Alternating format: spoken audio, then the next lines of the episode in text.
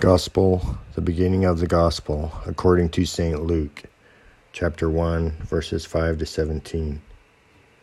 There was, in the days of Herod, the king of Judea, a certain priest named Zachary of the course of Abia, and his wife was of the daughters of Aaron, and her name Elizabeth.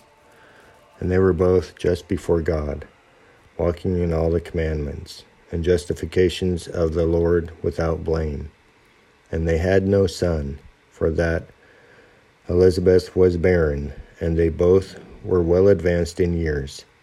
And it came to pass when he executed his priestly function in the order of his course before God, according to the custom of the priestly office. It was his lot to offer incense, going into the temple of the Lord and all the multitude of the people was praying without at the hour of incense. And there appeared to him an angel of the Lord standing on the right side of the altar of incense. And Zachary, seeing him, was troubled, and fear fell upon him. But the angel said to him, Fear not, Zachary, for thy prayer is heard, and thy wife Elizabeth shall bear thee a son and thou shalt call his name John.